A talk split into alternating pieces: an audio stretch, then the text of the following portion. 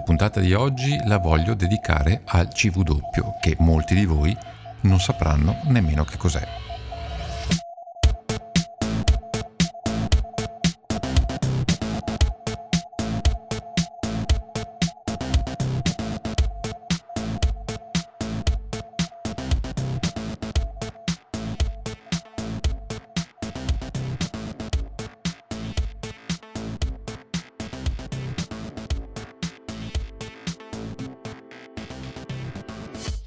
Vi ricordo come sempre il mio canale Telegram che è chiocciolina il piano sottile oppure anche senza chiocciolina il piano sottile tutto attaccato e il nuovo servizio di newsletter che ho attivato su Substack che ha come link di riferimento appunto riccardomilan.substack.com. Tutte le info comunque le trovate sul mio sito internet che è riccardomilan.it. Perché allora vogliamo parlare di CV oggi? Che cos'è innanzitutto il? Il CV è l'acronimo di Continuous Wave, ovvero sia un'onda continua, ma tutti, la maggior parte di noi, lo conoscono come punto linea, ovvero sia il codice Morse. Punto linea è, la, è diciamo, il segnale che identifica la prima lettera del nostro alfabeto, che è la lettera A. Ma che cos'è innanzitutto il codice Morse? E ha ancora senso al giorno d'oggi parlare in codice Morse secondo voi? Beh, io ho cercato di affrontare questo argomento ancora circa due anni fa, scrivendo su, sul mio blog appunto un articolo ehm, relativo appunto a questo argomento e proprio l'altro giorno ho ripubblicato eh, un articolo simile riapprofondendo appunto l'articolo precedente. Io sono arrivato alla conclusione che secondo me il Morse è non solo importante, da conoscere, ma molto spesso è anche di vitale importanza perché ci può, in condizioni magari diciamo particolari, però ci può dare una mano, ci può aiutare in condizioni diciamo di, anche di necessità. Quindi meglio saperlo piuttosto che non avere la minima cognizione di causa di cosa esso sia. Allora, il Morse, una breve, brevissima storia, nacque verso la metà dell'Ottocento siamo intorno al 1840, grosso modo 1844. Ormai esso è un linguaggio completamente in disuso, diciamo a livello sia commerciale, quindi, e, e, sia anche a livello militare. Ricordiamoci che tutte le comunicazioni venivano sostanzialmente effettuate prima dell'avvento dei, dei, dei mezzi diciamo, di comunicazione più eh, recenti, venivano Mm, fatte sempre ed esclusivamente in Morse. Quindi ormai è un linguaggio, tra virgolette, non vorrei dire morto, ma comunque in disuso. L'India infatti lo, lo abbandonò mm, circa nel 2013, appunto fu l'ultimo paese ad abbandonare questo tipo di, mm, eh, di sistema di, diciamo, di comunicazione. Però eh, il, il Morse è molto molto vivo ancora e per fortuna tra i radioamatori. Perché? perché noi tutti pensiamo ai radioamatori come delle persone che parlano alla radio, appunto, usando solo ed esclusivamente il loro microfono. In realtà non è assolutamente così, perché chi di voi eh, ha avuto modo di andare, diciamo, anche solo ascoltando quelle che sono le comunicazioni via eh, web SDR, che è una radio, diciamo così, che abbraccia tantissime lunghezze d'onda, soprattutto anche delle bande radioamatoriali, avrà sentito a volte dei segnali che sono appunto, eh, diciamo, trasmessi e ricevuti in codice Morse. Sono assolutamente incomprensibili per la maggior parte di noi, perché sono messaggi che diciamo vengono trasmessi ad, una velocità molto alta, quindi sono messaggi fatti da eh, persone esperte, quindi sono appunto dei telegrafisti che non sono più dei telegrafisti che mh, diciamo lavorano ufficialmente per delle istituzioni piuttosto che degli enti, piuttosto che per mh, dei militari, ma sono appunto degli appassionati di radio che trasmettono ancora con questo codice. La cosa bella appunto è che in telegrafia mh, si trasmetteva fino grosso modo agli inizi del Novecento, quindi per telegrafia intendiamo sostanzialmente trasmissioni via Morse, ma via cavo. Poi fu Marconi che eh, ai primi del Novecento, appunto, riuscì a collegare senza fili, quindi Marconi è il papà sostanzialmente di quello che noi conosciamo oggi come wifi, riuscì a collegare due stazioni transoceaniche.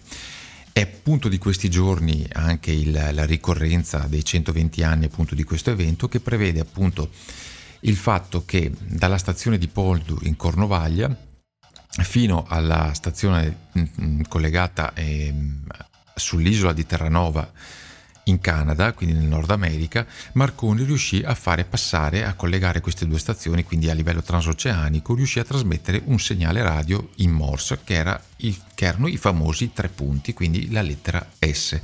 Questo fu l'inizio di una nuova tecnologia che cambiò radicalmente il modo di comunicare per tutto il mondo. Noi se oggi utilizziamo il wifi è grazie solo ed esclusivamente agli esperimenti di Marconi, quindi dobbiamo veramente rendergli un grazie eh, molto ma molto diciamo profondo.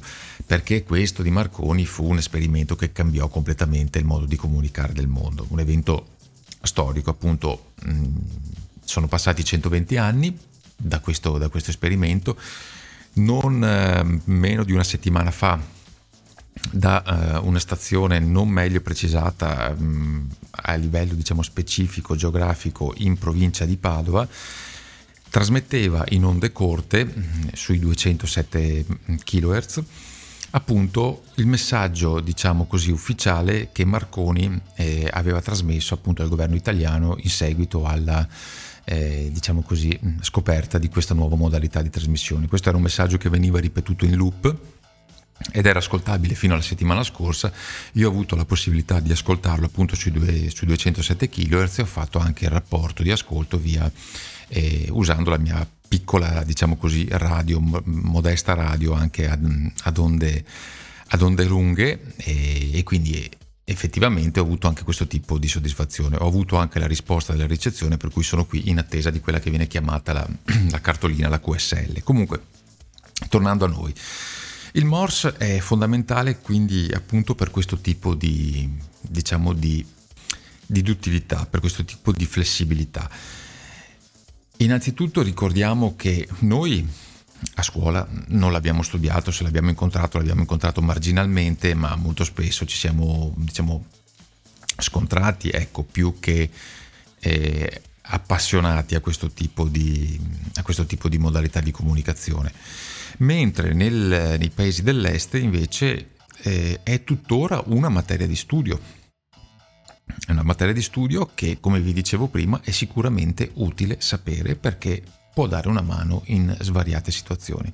L'Italia invece, come al solito, che è la patria di Marconi, ovvero sia di quello che ha scoperto la modalità per trasmettere in morse senza fili, eh, risulta invece una patria che non ha investito, una nazione, scusate, che non ha investito in questo tipo di, di diciamo, di, di materia per gli studenti. Secondo me sarebbe giusto che almeno un'infarinatura la si potesse avere. Ma il Morse perché è comodo? È comodo innanzitutto per la facilità di costruzione degli apparati trasmissivi, ovvero sia possiamo costruire dei radiotrasmettitori in morso con diciamo eh, degli strumenti molto molto semplici rispetto alle radio che trasmettono invece in fonia. L'altra cosa molto bella è che possiamo trasmettere con una potenza di emissione molto molto più bassa rispetto a quella che ci vorrebbe per trasmettere con la voce. Infatti si parla addirittura di potenze che vanno da 5 a 1 watt, quindi praticamente potenze irrisorie, con le quali possiamo veramente raggiungere l'altro capo del mondo, condizioni di propagazione chiaramente permettendo. Quindi questo per farvi capire quanto sia affascinante questo modo di comunicazione. L'altra cosa bella è che il Morse, a differenza della voce, risulta molto più distinguibile e comprensibile anche quando c'è un rumore di fondo, quindi anche quando mh, la frequenza è molto disturbata, noi comunque ad orecchio siamo in grado di percepire quei tita tita che poi alla fine non sono altro che il codice Morse che comprende se decodificato un, un segnale. E questa è la cosa assolutamente incredibile di questo tipo di messaggio, cioè nel senso che è stato ed è il primo modo digitale, ovvero sia costituito da 0 e 1 in questo caso, quindi è un linguaggio binario, ma è stato il primo, il primo modo digitale per quanto riguarda appunto le trasmissioni radioamatoriali. Adesso ce ne sono un'infinità di, diciamo così, di modi digitali, dal PSK31 all'Olivia a, a chi più ne ha più ne metta. Quindi, però il Morse mm, ha un suo fascino, un suo fascino particolare, per cui tutt'oggi, per quanto sia in disuso, come dicevo prima, sia ufficial, ufficialmente dal, dal punto di vista commerciale e militare, comunque è un sostanzialmente un patrimonio dell'umanità, tant'è vero che si sta discutendo all'UNESCO di istituirlo appunto come patrimonio universale della, dell'umanità. Poi comunque sia, mh, come dicevo prima, il Morse comunque è la, mh, diciamo, l'antesignano di tutte le comunicazioni radio. Ricordiamoci che la radio poi, a differenza invece di internet, è molto più difficilmente tracciabile, controllabile, filtrabile ed arginabile. Quindi in tutti quelli che sono, non so, gli scenari di guerra, gli scenari di regimi totalitari, gli scenari in cui diciamo internet è controllato, la radio rappresenta sempre una forma di libertà difficilmente soggiogabile.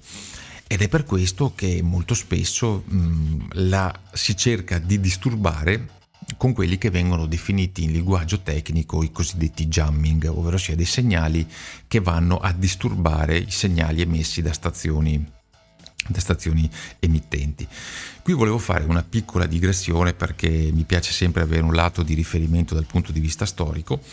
Durante la guerra fredda, infatti, mm, venivano molto spesso lanciati da ovest verso est, quindi parliamo da, dalla Germania ovest, quindi al di qua del, di quella che era la cortina di ferro, verso l'Unione Sovietica, dei messaggi di propaganda.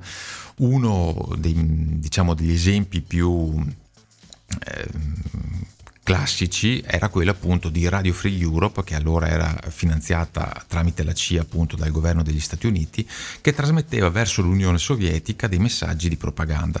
Questi messaggi andarono avanti fino alla fine degli anni 80, quindi fino all'88, ma cosa avevano? Avevano appunto lo scopo di cercare di combattere quello che era il comunismo allora, quindi fondamentalmente dovevano uh, irradiare ed emettere dei messaggi di propaganda verso l'Unione Sovietica che puntualmente invece tramite dei jamming, quindi tramite delle delle vere e proprie stazioni emittenti ad altissima potenza disturbavano questi segnali emessi appunto da Radio Free Europe. Quindi anche qui veniva combattuta una vera e propria guerra delle frequenze. Poi questo modus operandi di Radio, di Radio Free Europe venne esportato poi come modello in altri scenari di guerra ed in altri scenari appunto politicamente instabili. Quindi ricordiamo ad esempio l'Iraq, il Kosovo, l'Afghanistan, l'Asia settentrionale, non ultima in Cina, ad esempio, dove eh, ci sono appunto scont- degli scontri pesanti a livello appunto di emissioni radio, quindi di, di guerra delle frequenze, anche per esempio tra la Cina e quello che è il Tibet.